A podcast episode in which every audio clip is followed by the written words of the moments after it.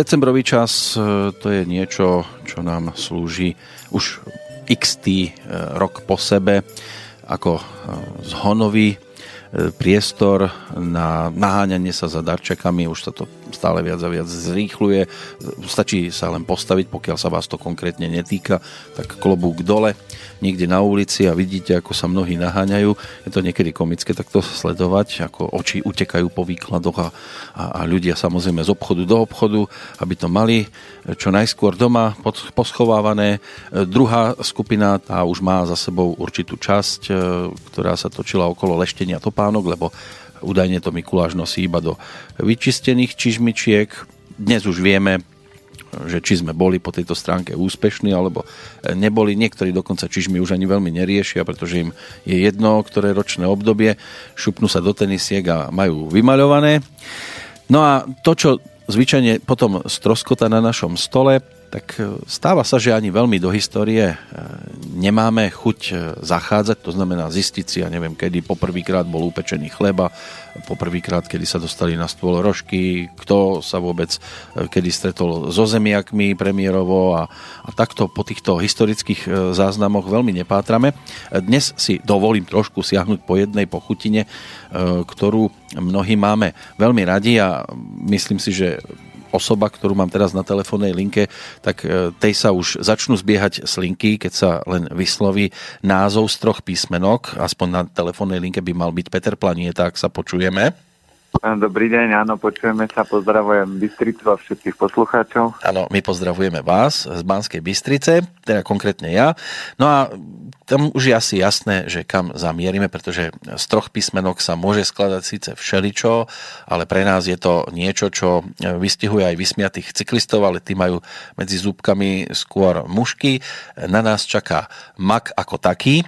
Patrali ste niekedy po histórii tejto pochutiny, že odkedy zhruba zhruba sa s tým ľudstvo začalo zaoberať a odkedy si to sypeme na buchty? No, do histórie ja som nešiel, ale patral som uh, v tom, že keď ja som to mal rád a papal som to dennodenne skoro, tak som zisťoval, že v čom je teda mak taký úžasný a prečo a mi tak chutí a nakoniec som zistil, že mak je kráľ vápnika, to znamená, žiadne semienko zatiaľ alebo žiadna potravina na zemi. Ja som pozeral zatiaľ tie tabulky, ktoré som mal na dosah a zatiaľ nič neprekonalo mak, čo sa týka množstve vápnika, takže mak má na 100 gramov až 1400 mg vápnika. Takže ja keď som toto zistil, tak vrem, to je paráda, to budem jesť ešte častejšie, ako to jem. Ehm, ja som tak trošku sa pozeral na niektoré údaje, hovorí sa, že sa využíva už niekoľko tisíc rokov, neuveriteľná vec. Dúfam, že dnes sa nesype tým makom, ktorý má naozaj niekoľko tisíc rokov za sebou. Tie najstaršie stopy E, dokladajúce jeho využívanie pochádzajú zo 6. tisícročia ešte pred Kristom, neviem kto to kedy zapísal, z oblasti Stredomoria. Neskôr sa to objavilo v Mezopotámii, potom sa využíval ako zdroj pre opium. Niektoré civilizácie, napríklad egyptiania, využívali opium ako sedatívum.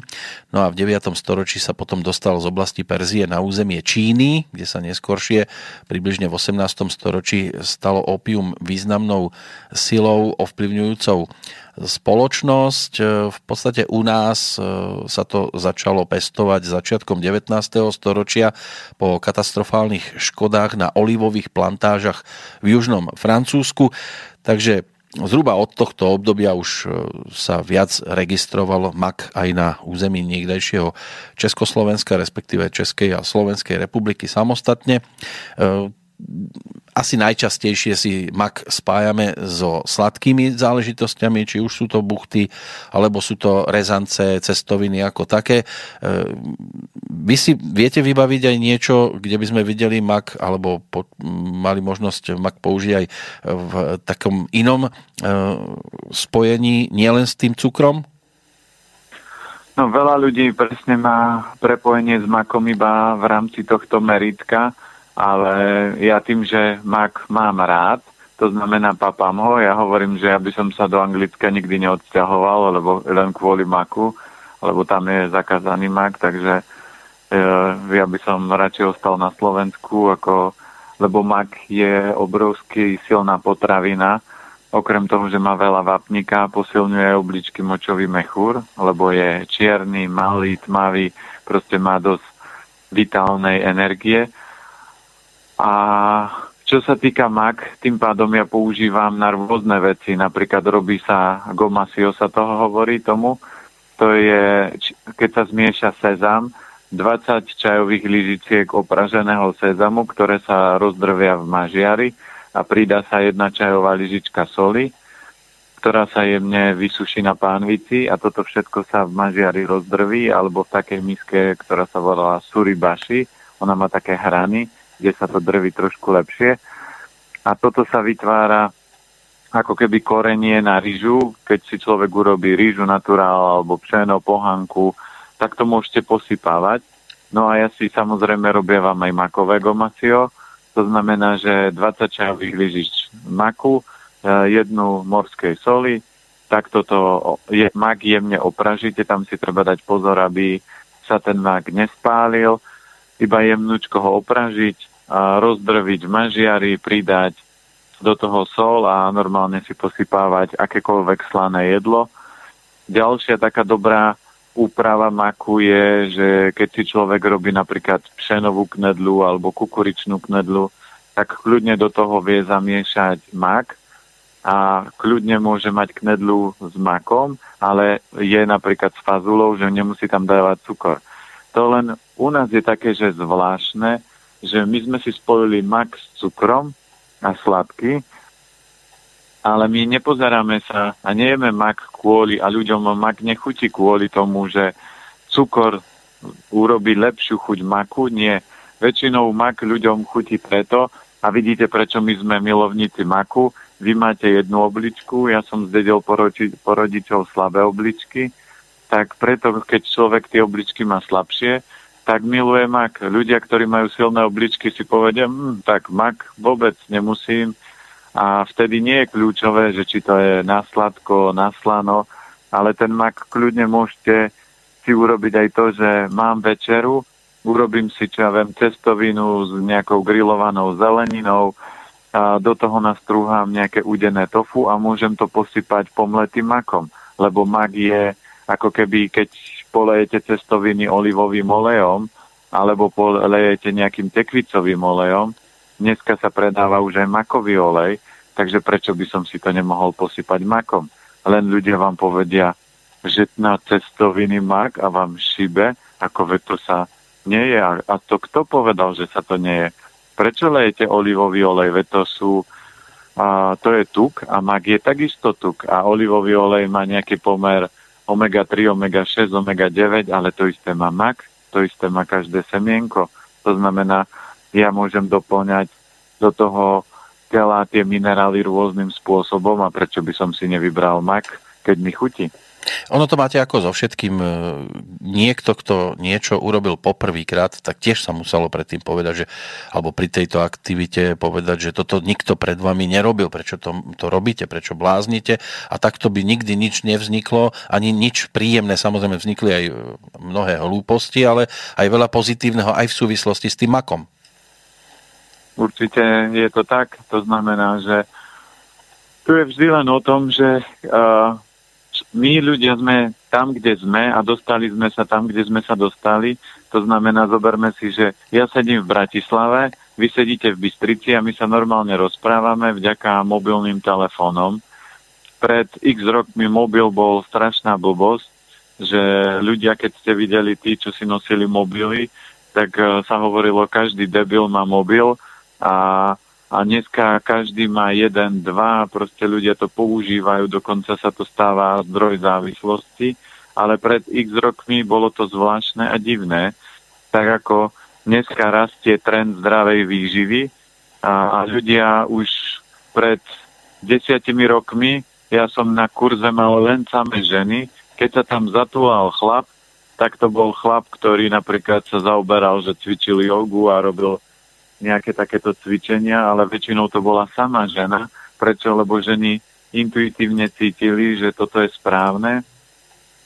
A to, čo aj ja som bol prekvapený, keď, som, keď sme začali v rámci Slobodného vysielača, že koľko je neuveriteľne múdrych chlapov, ktorí nie sú takí tí, že dám si klobásku, zapijem to pivom a na niečo treba umrieť, ale koľko je neuveriteľne múdrych mužov, ktorí sa začínajú zamýšľať nad tým, že ja by som mal byť silný, aby som mal byť výkonný, aby som mal byť šťastný, veselý a nie uhundraný. Takže je to úžasné, čo všetko tá doba a ten rozvoj prináša. Samozrejme, prináša aj tie deštrukčné veci a každý múdry človek si musí vybrať. Ja hovorím, keď si kamaráti škrábu svoje auto kľúčom, lebo všetci ho majú poškrábané, tak prečo by som si ja škrábal svoje auto, keď je nové, pekné. A ja to vždy pre obrazne prenášam na zdravie. Prečo by som si škodil a robil zle, keď to robia všetci? No mne je to úplne jedno, že čo robia všetci.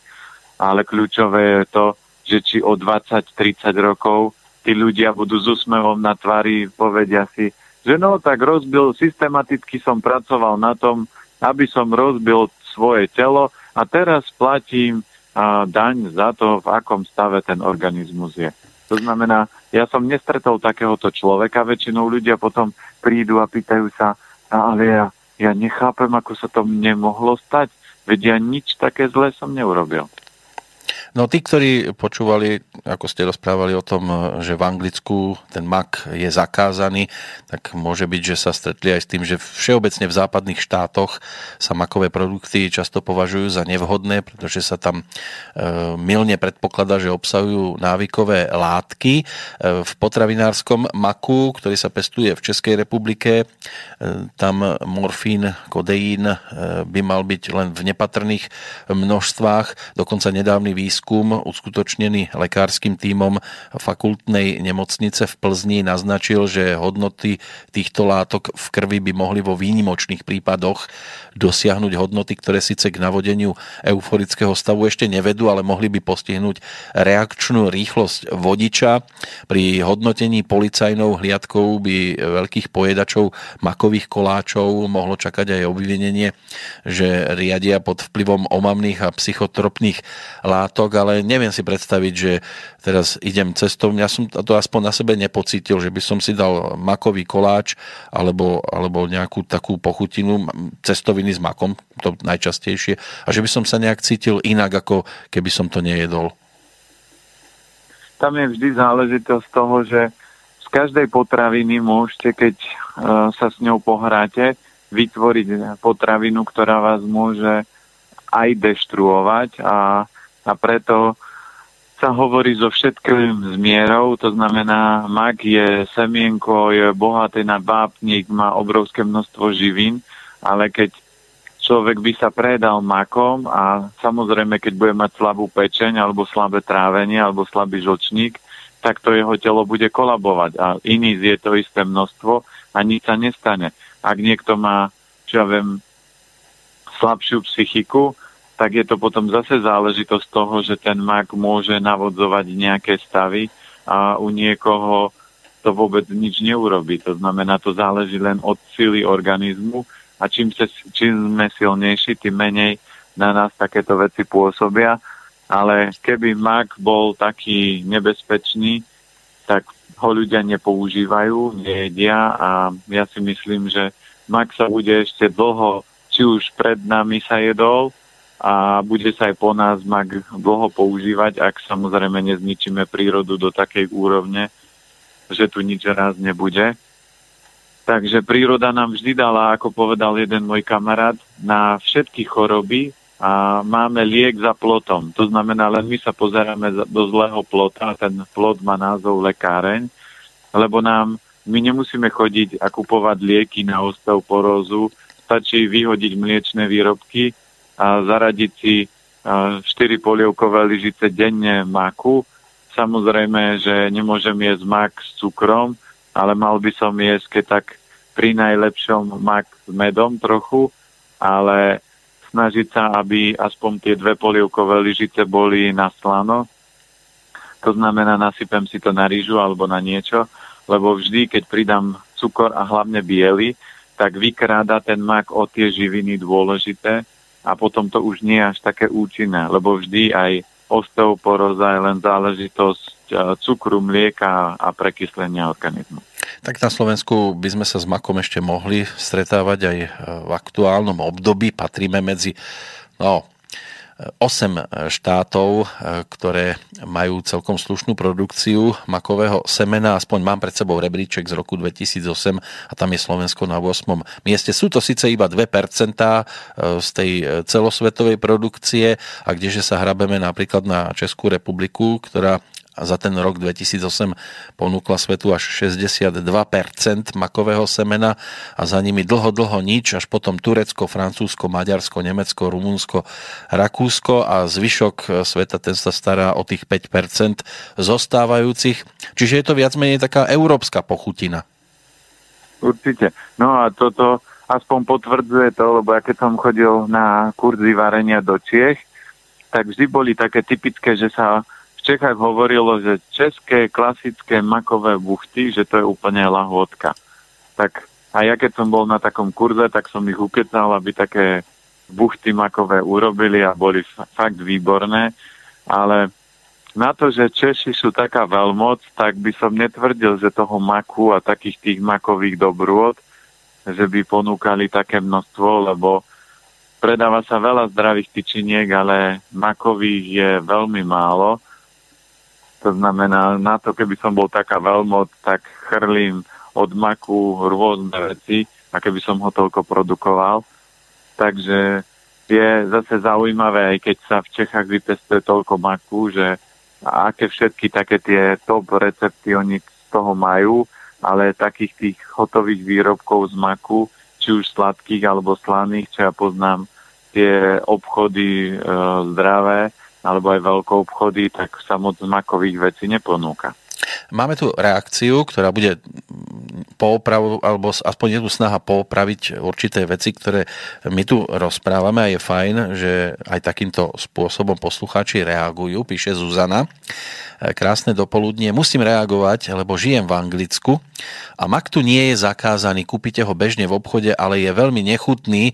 Raz som od neho dostala žalúdočnú koliku ale mám ho veľmi rada, tak si ho nosím zo Slovenska. V Anglicku ľudia mak používajú minimálne alebo skoro vôbec. Takže je tu aj e, takáto informácia, že v tom Anglicku síce ten mak je, ale e, tá kvalita asi zrejme nebude dvakrát dobrá. No super. E, a toto je presne to. Ja som v Anglicku nebol, len to, čo som vedel alebo počul a tých pár rokov dozadu, a to je presne to, že veľa vecí v živote sa neustále mení. A možno to niekedy bolo, ale som rád, že aj posluchači reagujú a povedia, jej, toto nerozprávate dobre, ale aspoň to vždy vieme opraviť, ale presne posluchačka potvrdila, že mak tam nie je kráľovská potravina. Tam nie je to, že by človek videl makové koláče alebo makové dobroty, to si keď tak Slováci alebo Češi v Anglicku sami urobia, upečú, ale bežne v obchodoch. No ja keby som, a keby to tam, keď to tam teda nie je zakázané, a ja keby som bol milovník maku, čo som, a idem robiť si pracovať do Anglicka, tak si urobím klasickú uh, makovú nejakú food alebo reštauráciu a budem dávať klasické makové buchty, a šúlance makové, makové rezance a urobím z maku komoditu v Anglicku, keď to teda zakázané nie je a Angličania nevedia, o čo prichádzajú. My dvaja vieme, aká je, aký je mak paráda, ale, ale veľa ľudí o to prichádza, lebo proste tam ten mak je taký, aký je a hlavne, keď ho nevedia dobre urobiť a spracovať a nevedia z toho maku vyťažiť tú dobrotu, tak potom by som si v Anglicku robil zaujímavý biznis toho. No ale viete, vy by ste tam mali svoj mak zo Slovenska a teraz oni by e, sa ťukali po čele, že jak je toto možné, že tomu planietovi to chutí, alebo to, čo on urobí, chutí to úplne inak ako my, keď zbehneme do obchodu a kúpime si tento anglický mak. Len tú fintu by nevedeli, že vy to nosíte práve od nás. Ale ja by som im to všetko dal, to znamená, ja by som sa nakontaktoval teda na Českú republiku, na takého dobrého výrobcu maku, otestoval by som si tú top kvalitu, aby som mal čo najlepší zdroj maku a kľudne by som to do Anglicka vozil a tým ľuďom predával, že pozrite, ten recept je takýto, toto si môžete spraviť. Keď sa vám nechce, môžete si k nám prísť na makové rezance alebo na nejakú makovú špecialitu. My keď sme mali reštauráciu, teraz máme zdravý food, ale keď sme mali reštauráciu, tak sme ho mali makový zázrak, som to nazval, a to bolo 50 gramov maku zmiešaný s rýžovým sirupom, a trošku vlaských orechov, škorica do toho a to bola len taká malá kôpka maku a 90% ľudí po obede, keď zistili, že to máme, tak si to dávali, lebo to bola taká sladká, dobrá minerálová bodka, po prípade bomba, na to, že to ten organizmus podporilo, naštartovalo, dodal telu sladkú chuť a paráda. A je možné, že niekto má na mak aj alergiu? Určite. Tuto je záležitosť toho, čím viac ľudia jedia hlúposti, čím viac rozbijú trávenie, tak potom telo začne reagovať na čokoľvek podráždenie. Ale to nie je problém maku, nie je to problém lepku, nie je to problém mlieka, nie je to problém dokonca ani pelu, ktorý poletuje. Je to problém človeka, ktorý rozladil svoj organizmus tak, že zje jablko alebo orech a je vyhádzaný, alebo že zje, čo ja viem, cesnak a je mu zle. Je to len záležitosť toho, že sme oslabili svoj organizmus a on reaguje, že toto mi nenos, toto nie je, toto mi vadí a, a nerob toto. Inak často to býva o tom, že keď sa niečo spracuje, tak už to nemá tú hodnotu výživnú a výživovú, ako to malo predtým, než to bolo povedzme čerstvé. Platí to aj v prípade maku, že ja neviem, upečiem a už to nemá to, čo by to malo mať, respektíve stačí iba pomlieť mak a už je predsa len o niečom inom. No zase uh, úprava týchto uh, ako keby semien tu platí to, že z pohľadu západného všetci riešia v strave, koľko to má enzymov. Ale my nepotrebujeme extrémne veľa enzymov, my potrebujeme živiny a minerály a, a všetky v správnom pomere. To znamená, ak privediem do tela veľa bielkovín, alebo veľa tukov, alebo veľa cukrov, alebo aj veľa enzymov, tak oslabím organizmus na, nejakom, na nejakej úrovni a oslabím nejaký orgán a od maku nikdy nechcíte enzymy. To znamená, mak nie je bohatý na enzymy. Keď pozriete tabulku, koľko enzymov má mak, tak sa môže schovať oproti nejakej čerstvej zelenine, alebo napríklad teraz ide zima, tak e, kyslá kapusta je proste kráľovná na enzymy v zime. A kde sa môže hrabať mak? A preto treba u každej potraviny hľadať, čo je kľúčové. Všetky semená a orechy sú bohaté na minerály a minerály sa teplom neničia, oni sa nezabíjajú. Dokonca v Číne, keď robia nejaké liečivé čaje, tak bylín, aby sa uvoľnili dôležité liečivé látky, tak tie čaje, čaje varia 5-6 hodín. Ale to je len v Európe taký ten pocit, že varením, spracovaním, všetko zničím. Ale ja vždy ľuďom poviem, vysvetlite mi, ako je teda možné, že varíte čaj 6 hodín byliny a, a ten čaj vypijete a zaberá, začne vás liečiť, veď on by nemal, veď on by mal byť mŕtvý, veď všetky dôležité látky by tam mali byť zničené, ale opak je pravdou. Preto naše babičky boli múdre a robili makovú štrúdlu, to znamená mak posilňuje obličky, keď ho pečiete v rúre, pečenie v rúre posilňuje takisto obličky, močový mechúr, takže všetko urobili dobre Samozrejme, naše babky nemali cukor, takže nás trúhali do koláča jablčko, alebo najlepšia kombinácia maku sú slivky a mak, to je úplne genialita, alebo čerešne a mak, alebo višne a mak, to sú také top kombinácie. Stačí vám škorica, voda a prirodzené toto osladí. Ak to chcem osladiť viac, môžem použiť hrušku. Hruška je dostatočne sladká, a ja aj keď som začal zdravo jesť, blížia sa Vianoce, takže my na Vianoce určite budeme mať makovú štrúdlu a robíme ju presne tak, ako sa robí obyčajná.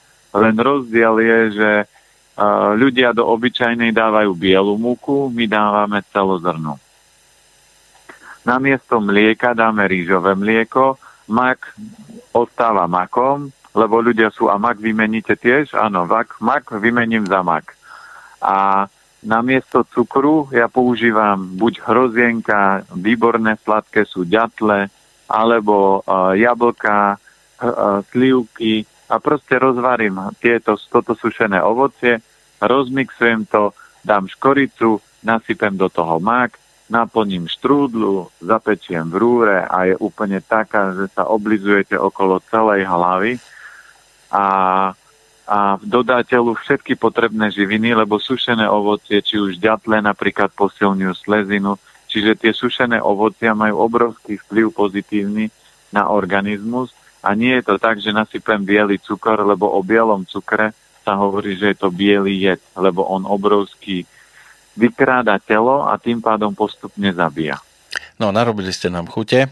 Sme v polovičke, dáme si prestávku, po nej už pôjdeme na posluchačské ohlasy, lebo niečo mi tu opäť naskákalo. Vrátime sa aj k tým, na ktoré sme ešte nestihli odpovedať minulý týždeň a v predchádzajúcich vydaniach. Je toho stále dosť, takže po pesničke pokračujeme.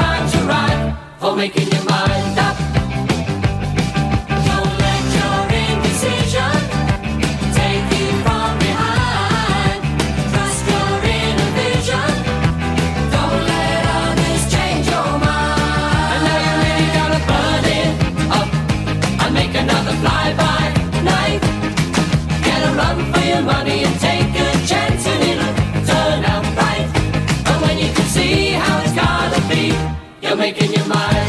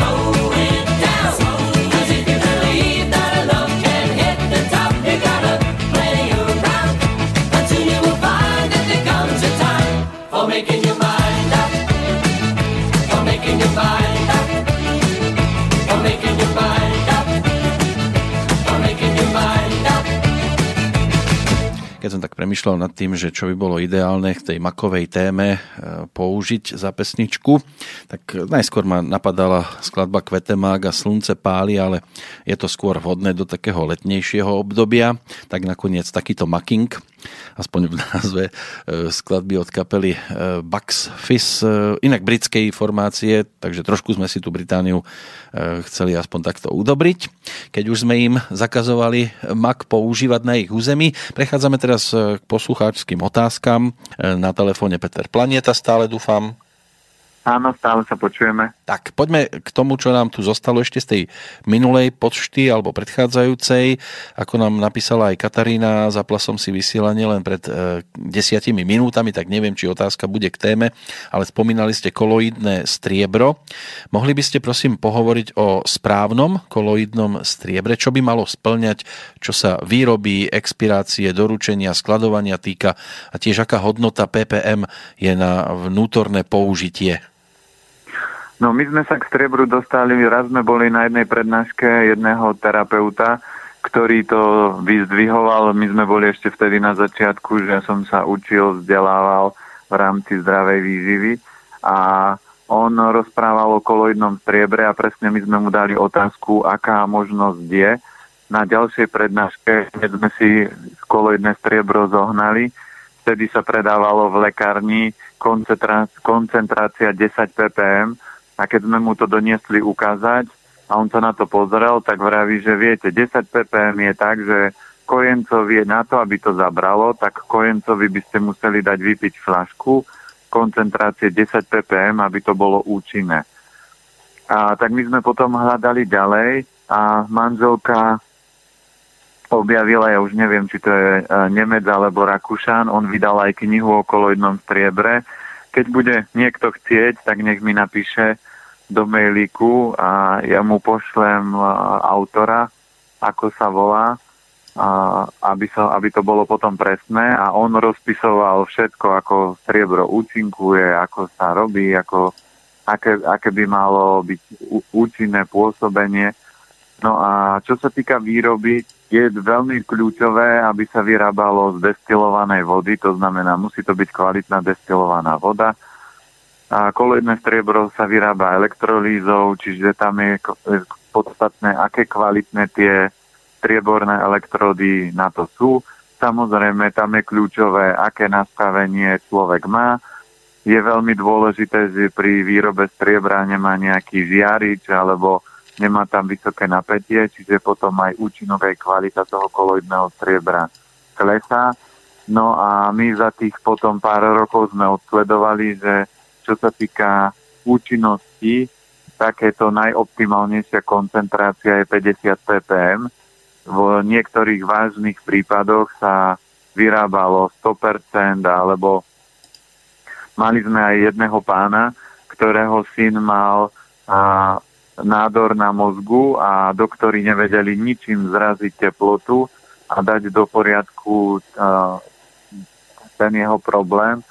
Takže on sa niekde dopočul o koloidnom striebre, tak sa mu vtedy vyrábalo 500, on vypil, dal synovi, asi mal vtedy 8 rokov, dal mu vypiť 3 flašky 500 ppm koncentrácia, čo je 10-násobne silnejšie striebro ako 50 a a to, tá tretia flaška proste zabrala. On videl sám, že teplota klesá a keď už úplne, kles, keď už úplne klesla a už bol v poriadku, tak samozrejme už sa nedávalo, lebo najčastejšia otázka, pre koho striebro je vhodné alebo nie je, tak e, odpoveď je jednoduchá. Všetci alergici na striebro striebro nemôžu. Vedia, alergici to vedia. Oni nenosia strieborné reťazky, náušnice, nič, lebo sa akurát vyhádžu. Keď človek nevie, či je alergický na striebro, tak si môže zobrať koloidné striebro alebo akékoľvek striebro, ktoré doma má, dať si ho na krk, alebo potrieť jemnú kožu. Jemná koža je napríklad v zápesti alebo na lakti alebo na predlakti a pošúcha si, pozrie, že či príde nejaká reakcia. Keď reakcia nepríde, tak je to všetko v pohode. Aj na internete ukazujú ľudí, že zmodreli alebo niečo, ale aj tento pán, ktorý proste pol života venoval tomu, že študoval koloidné striebro, tak uh, napísal, že keby ste sa mali predávkovať koncentráciou 50 ppm striebra, tak by ste museli naraz vypiť 67 litrov striebra, aby vám spôsobilo toto zmodranie, toto striebro a táto koncentrácia. Takže my sme aj našej cére, keď mala, ja viem, 4 roky, tak pila 200 ppm koncentráciu striebra, lebo si zo škôlky doniesla nejaký vírus alebo baktériu, to vtedy sme nemali prístroj na to, aby sme vedeli zistiť, čo to je. Mala obrovsky vysoké teploty, takže týmto sme to a, upravili, lebo koloidné striebro zaberá na 600 až 700 vírusov a baktérií naraz. A preto každý človek by si mal vybrať. Koloidné striebro by nemalo byť hnedé, a ono by malo mať chuť takže jemne kovovú a malo by byť v tmavých fľašiach nemalo by sa skladovať v chladničke, a pri elektrožiaričoch, ako je napríklad mobil, niekto si kúpi striebro, šupne ho do kabelky a kde má mobil. To znamená, tým pádom sa znižuje jeho účinnosť a platí to, že keď už si nasadíte koloidné striebro, tak ho užívajte dovtedy, kým ste není v poriadku. To znamená, ak posledný deň, že cítite, že ešte vás škrábe v krku, ale už sa cítite celkom dobre, teplota nie je a akurát som si dal poslednú dávku striebra, tak to ešte nie je to, že ste preliečení, ešte by ste si mali zobrať druhú flašku a dávkovať. A posledná úroveň, ako dávkovať, dávkuje sa tak, že koloidné striebro sa neje kovovou lyžičkou, to znamená, zoberte si pol decák, nalejte si tam jednu dávku kovovou lyžičkou, urobte si čiarku, alebo ak máte doma plastovú, môžete to dávať na plastovú, ale my to robíme tak, že dcera má doma pol decák, tam má risku, že čo je jedna polievková lyžica a potom len nalejete z flašky do polbecaku, dáte to tomu dieťaťu lupnúť, lebo aj keď večer spí aj rozospaté, tak vám ťukne do lyžice a máte to vyliaté, ale poldecak je vždy taký istý, že ho nerozlejete. No a keď je akutný vážny stav, tak sa môže dávkovať každé dve hodiny polievková lyžica. Keď je menší problém, tak sa dá každé 4 hodiny keď je to také malinké, tak každých 6. A keď cítite, že napríklad nie ste zdraví ani chorí, že choroba sa stále ťahá a niečo sa v tele deje, ale nie, nie je to ani na postel, ani do roboty, tak si nasadte koloidné strebro len ráno a večer polievková lyžica. Tu platí ešte jedno dôležité pravidlo, že nekombinovať to s C vitamínom. To znamená, nedať si striebro a za tým nejaký, čo ja viem, nápoj, kde je veľa C, lebo to potom blokuje strebávanie toho striebra. Keď chcete potom C, tak si to snažte sa oddeliť, ale počas užívania striebra sa aj doporučuje tým C vitaminom opatrne, aby ten účinok toho striebra bol výraznejší. A ešte je tam jedna z vecí a to je, že striebro a teraz mi vyfúčalo, čo som chcel povedať, nevadí, spomeniem. No, ono je dôležité, keď sa tomu dieťaťu dáva do toho poldecáku, tak aby nebolo otočené smerom e, von z bytu, že nech to nevidia susedia, alebo si budú myslieť, že kto vie, čo mu nalievate. Ale... Že ho opijate a zavolajú na vás sociálku. Veď práve. Ale keď už teda otvorím tú fľašku... E, áno? Pardon, a ešte, e, čo som chcel k tomu strebru povedať, platí jedno pravidlo a striebro sa nekombinuje s antibiotikami. To znamená, ak sa niekto rozhodne užívať antibiotika, striebro nemôže, lebo proste tie dve veci sa budú medzi sebou byť. Buď si vyberte jedno, alebo druhé. Áno, a keď si vyberiem to striebro, striebro a otvorím fľašu, tak je aj nejaká doba, dokedy to musím celé vypiť, alebo už to je nekonzumovateľné? Uh, u, u dospelého t- väčšinou sa predávajú tie fľašky 250 ml, tak treba vypiť tú celú flašu, to znamená v postupnom dámkovaní. Na začiatku môžem si dávať, ja viem, každé dve hodiny, jeden deň alebo dva a keď vidím, že sa stav zlepšil, prejdem napríklad na každé 4 alebo každých 6 a vypijem celú tú flašu. To by snať, áno. A takýmto spôsobom ne, nemal by človek urobiť to, že už mi je dobré, po troch dňoch už od, odložím do špajze, lebo aj to striebro, keď už sa začne používať a otvorí, tak kvalita toho striebra začne výrazne klesať. Preto som sa aj pýtal, že dokedy je dobré to e, vypiť alebo potom už e, nekonzumovať, ale asi zrejme nie vyliať niekde do umývadla. Nie, potom čo, keď, keď vám ostane a keď máte aj dlho striebro a že ste ho nepoužili, tak kľudne môžete postriekať napríklad rastlinky. Naši predkovia, niekto povie, že my tu teraz robíme nejaké veľké boom, že nejaké striebro a zase niečo nové a zase nejaká blbosť, ale zoberte si, že naši predkovia hádzali strieborné mince do studne, aby tam nevznikla a plieseň a nemnožili sa tam rôzne mikroorganizmy a baktérie. Bohatí ľudia jedli striebornou lyžicou. Nie preto, že nevedeli si vyrobiť železnú, ale striebro vedeli, že posilňuje imunitný systém a pred x rokmi, keď sa nehnojilo a nestriekalo, tak pôda bola prirodzene bohatá na striebro. Lenže dneska tento prvok a, sa stratil a samozrejme ešte častá otázka je, a nebude mať problém s tým, že je to ťažký kov a že organizmus to nebude vedieť odbúrať. To vôbec pravda nie je. Naša dcera ak od mala, lebo tým, že chodila aj do škôlky a škôlka je obrovské vírusové a bakteriálne prostredie, tam každé dieťa dáte dieťa, ktoré bolo doma a už ho máte každý druhý mesiac alebo každý mesiac doma, lebo má tople, lebo má toto, lebo má tam. Takže tie deti si to tam tak cez ručičky, cez boskávačky, cez objímačky tak odovzdávajú vzájomne. Takže toto sa prirodzene šíri a aj naša dcera, keď začala chodiť, tak občas niečo doniesla, ale ak ona vypila už, ja viem, možno 3, 4 alebo aj 5 litrov toho striebra a keby bol problém a ona má 11 rokov, nebrala žiadne lieky a chodí do školy, má dobré výsledky, takže nič z toho sa nedeje.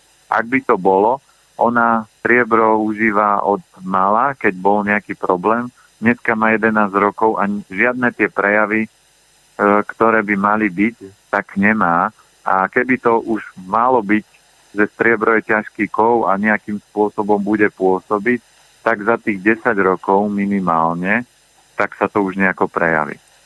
No, myslím si, že sme na túto tému aj celkom vyčerpávajúco odpovedali. Poďme na ďalšie maily. Ako píše Michal, v jednej z relácií sám sebe lekárom e, bol u nás host e, pán Koleš, ktorý hovoril o zlom vplyve transnasýtených kyselín a spomínal, že margaríny sú tým pádom zlé a aj niektoré oleje.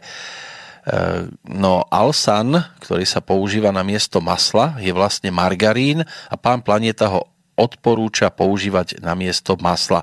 Je to ako menšie zlo, alebo nie? Taká znie otázka poslucháča, respektíve, či aj táto info e, je správna alebo nesprávna. A, tá prvá, prvá časť toho je určite správna, čo bolo povedané o tých tukoch. To znamená, my by sme si mali vyberať kvalitné tuky, aby to telo nezaťažovali. Čo sa týka toho, v akej kvalite je Alsan, ja neviem, lebo ja nie som chemik. A veľa ľudí príde, povie rôzne chemické vzorce, ako by telo malo správne reagovať a ako to je. Ale ja keď som dostal do ruky Alsan, videl som, že je to nejaké maslo a tak som chcel vedieť, aký to je tuk, že či je dobrý alebo nie, lebo ja nie som chemik. Na ten obal môžete napísať čokoľvek, ale ako mi vy môžete vedieť, že ten výrobca vám tam tvrdí, čo píše?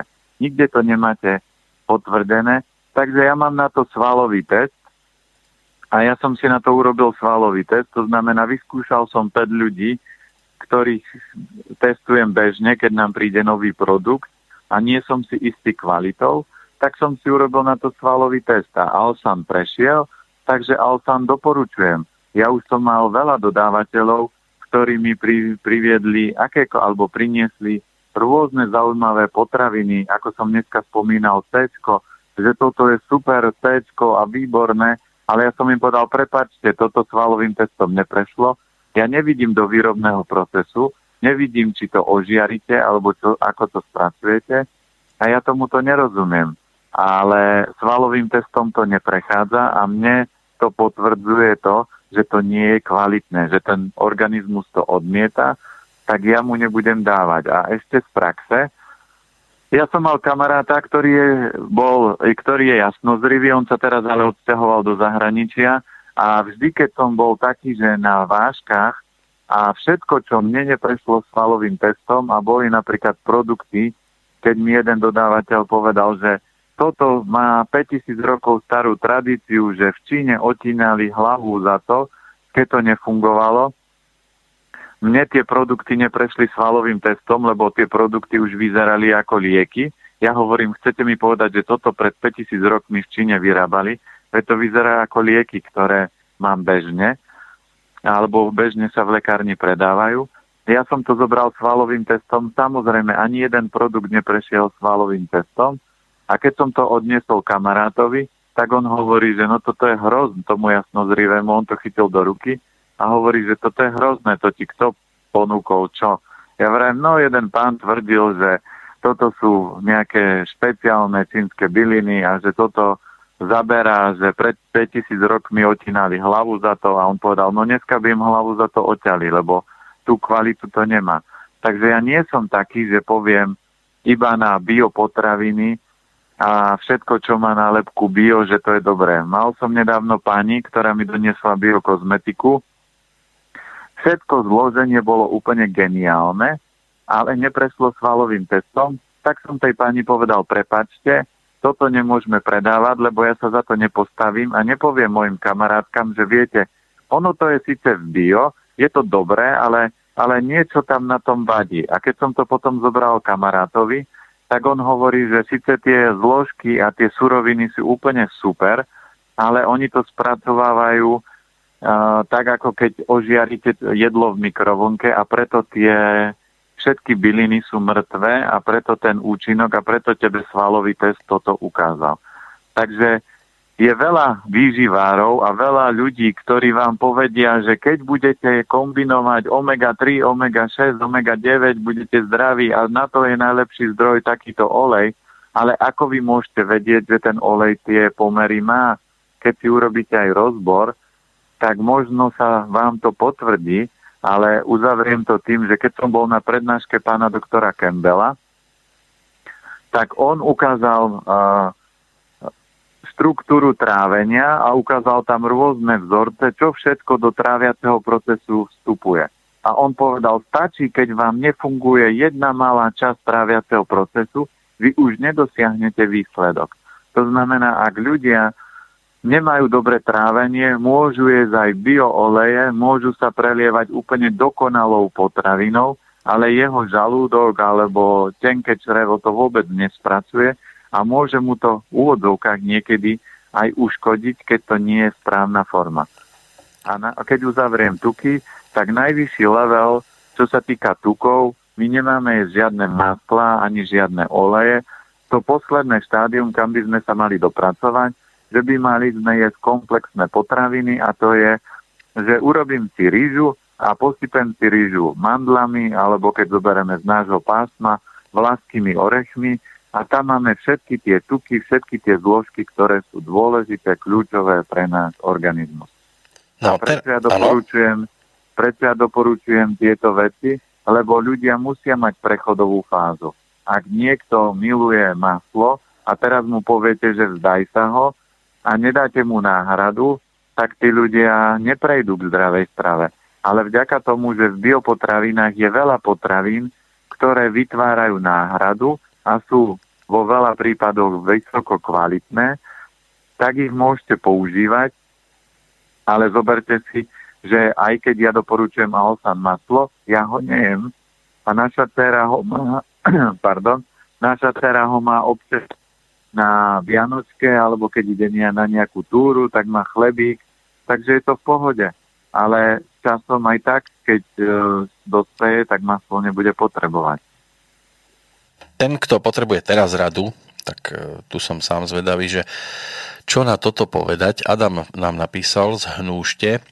Eh, už asi pol roka sa stravujem podľa piatich elementov a ešte stále z toho nemám radosť. Jednak to vychádza veľmi dráho a jednak už asi, už si ani nepamätám, eh, kedy naposledy som mal normálnu stolicu a pritom vôbec nie jem meso, sladké veci, pečivo len úplne výnimočné, žiadne mlieko ani mliečné výrobky, na raňajky kašu, na obed zväčša strukovina s rýžou naturál a večera zväčša cestoviny.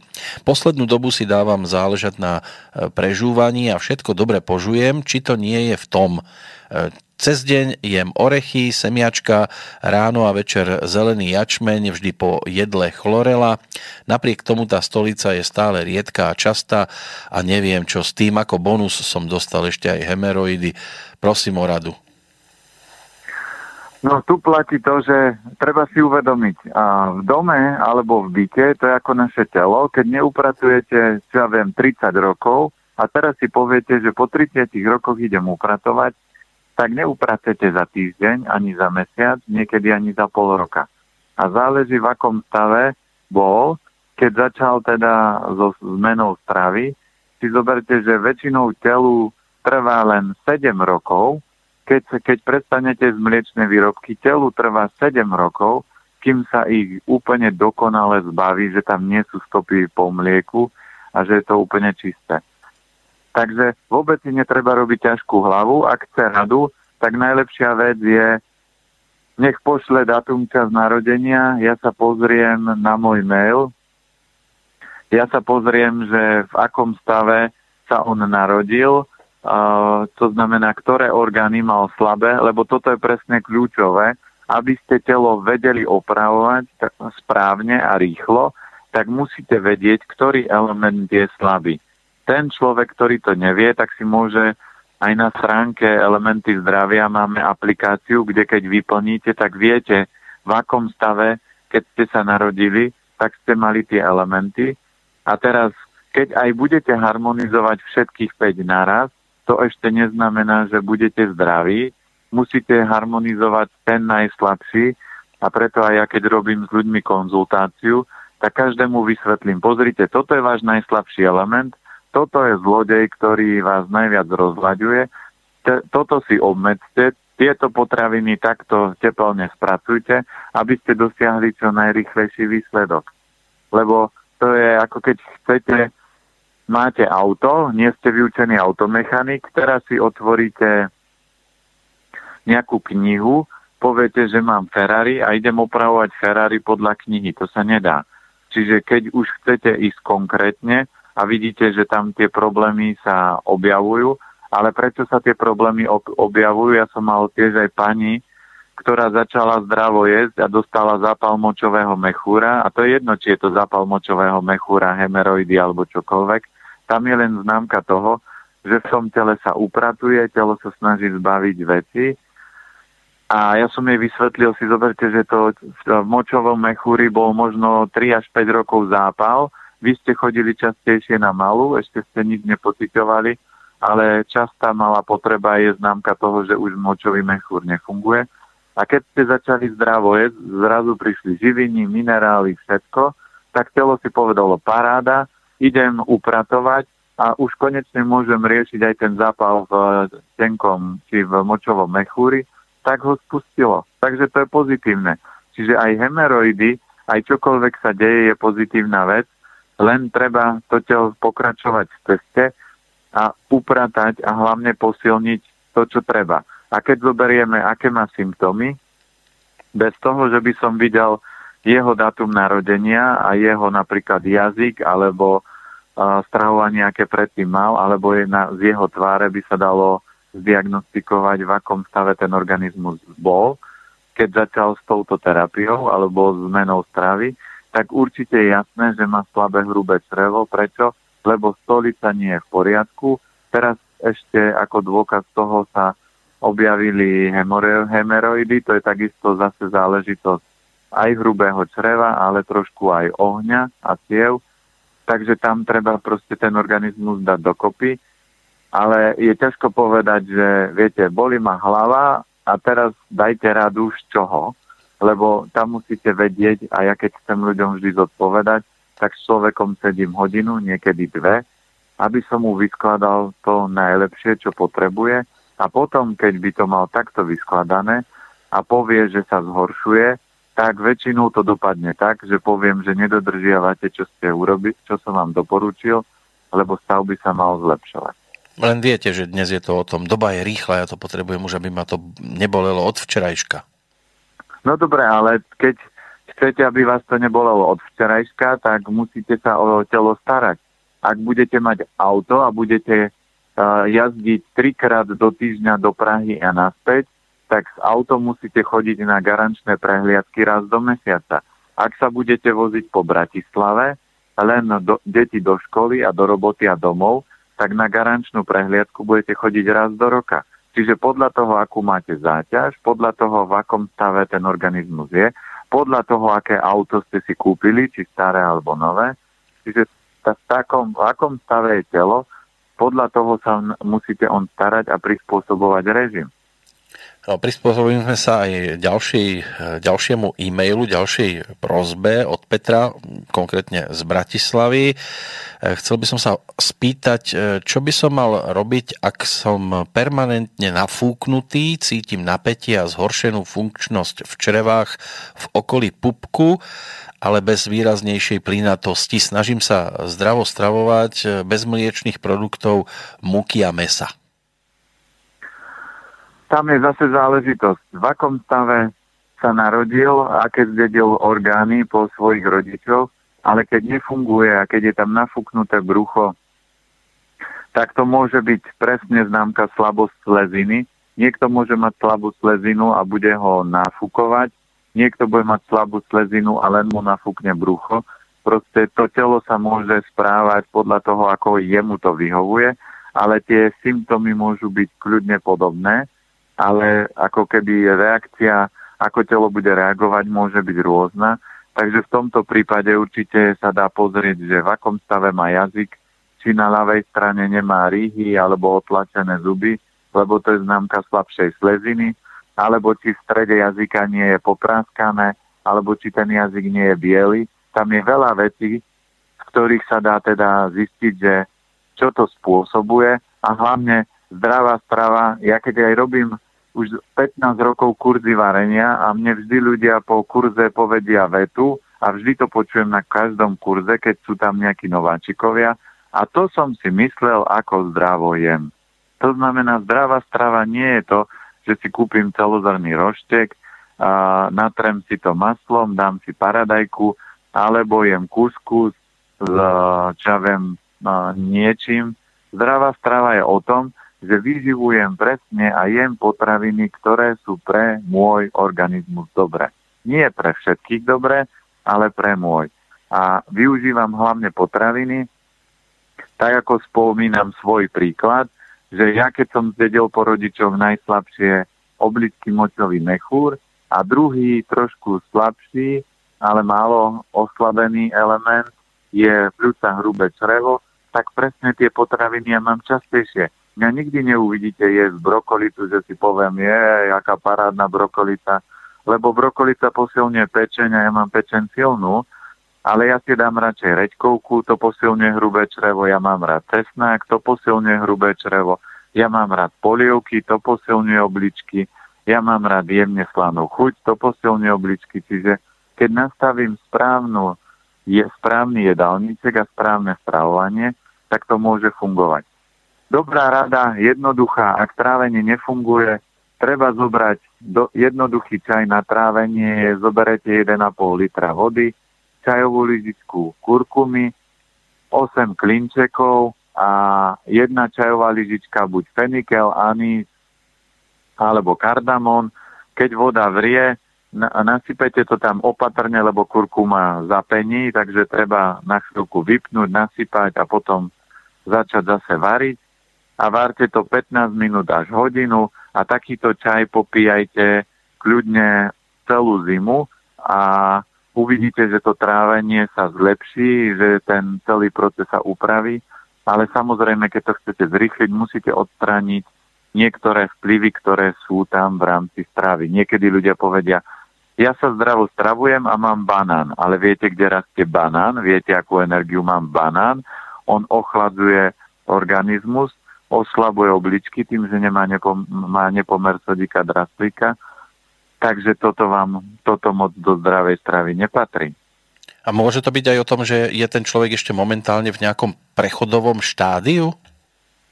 Určite. Vždy si treba uvedomiť, že kým sa dostanete, ja som bol v 23 rokoch v prechode, to znamená, ja, nemus, ja som nemusel čakať, ako ženy čakajú do 40 alebo niekde medzi 40 a 50 že sú v prechode. Ja som bol v prechode medzi 20-23 rokov. To znamená, záleží, čo ste jedli, ako ste telo rozbijali a čo ste zdedili. A telu trvá tak od roka do troch, kým to úplne prepne a potom uh, to nie je na biely plášť a psychiatriu, že vám prepne, ale telo sa prepne do režimu toho zdravého a potom už nič z tohto sa nebude diať, len keď budete telo prepínať, preťažovať, tak vám trošku poblika kontrolka, pozor, treba spomaliť. Ako moja sestra napríklad mala exém a mala taký exém, že ho mala až po lakeť. A teraz keď to všetko vyladila, upravila a chce trošku prehnať to čokoládkou, tak vždy sa jej na nejakom prste objaví malý fliačik čo sa týka, že jej pečeň hovorí pozor, čokoládky nepreháňať a ona joj, joj, už budem dobrá, nie, nie. To znamená, že to telo vám vždy bude dávať kontrolu. No, nám svieti kontrolka, čo sa týka časového údaju. Pre dnešok je to všetko. Verím, že to boli dostatočne zaujímavé informácie pre poslucháčov. Na tie ďalšie si opäť posvietime presne o týždeň, 14. decembra, to už budeme mať pomaličky Vianoce. Čo dovtedy stihnete vy? Tak u mňa je to stále uh, podobné, to znamená, mojou úlohou je uh, pomáhať a ozdravovať eh, životy ľudí, to znamená vysvetľovať im, ako to ľudské telo funguje. Ja hovorím, že prekladám reč vašich orgánov, no a tým, že aj v Bratislave máme eh, food, živa food, no tak ešte aj tam chodia klienti, čiže rozprávam sa s nimi po prípade a robím konzultácie, alebo zase vymýšľam nové veci, ako uh, pomôcť ľuďom dostať čo do jednoduchšej formy, a aby sa to dostalo čo k väčšej skupine ľudí, lebo podstatné je to, ja vždy na záver poviem, podstatné nie je to, či jete mrkvu alebo kaleráv, ale podstatné je to, aby ste prežili pekný a šťastný život. A ja toto každému prajem a preto hľadajte veci, prácu, jedlo a šport taký, ktorý vás bude robiť šťastným a zároveň bude podporovať celok o týždeň na to nadviažeme ďalším našim rozprávaním. Ďakujem veľmi pekne, pán Planeta, pozdravujem do Bratislavy a o 7 dní sa teším do počutia. Ja ďakujem takisto, pozdravujem Banskú Bystricu, ďakujem za ma- makovú tému, ktorú sme mohli rozobrať a ďakujem aj posluchačom za otázky a zase uh, len vyjasním, že keď budete chcieť viac odpovedí, tak možno aj keď budeme robiť maratón, tak tam bude minimálne dve hodiny na to, že pošlete datum čas narodenia a budeme to môcť rozoberať do väčšej hĺbky, ale niekedy taká informácia, že jem zdravo a nafúkuje ma, z toho moc ja poradiť neviem, ale keď už človek povie, že mám obľúbené takéto obilniny, takúto zeleninu milujem, mám rád takéto farby, a mám takéto problémy a moji rodičia mali takéto problémy, tak z tohto sa dá vy, vydefinovať, že kde asi ten kameň úrazu môže byť.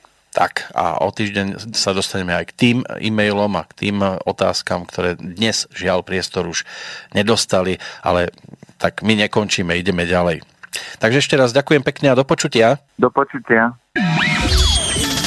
Táto relácia vznikla za podpory dobrovoľných príspevkov našich poslucháčov.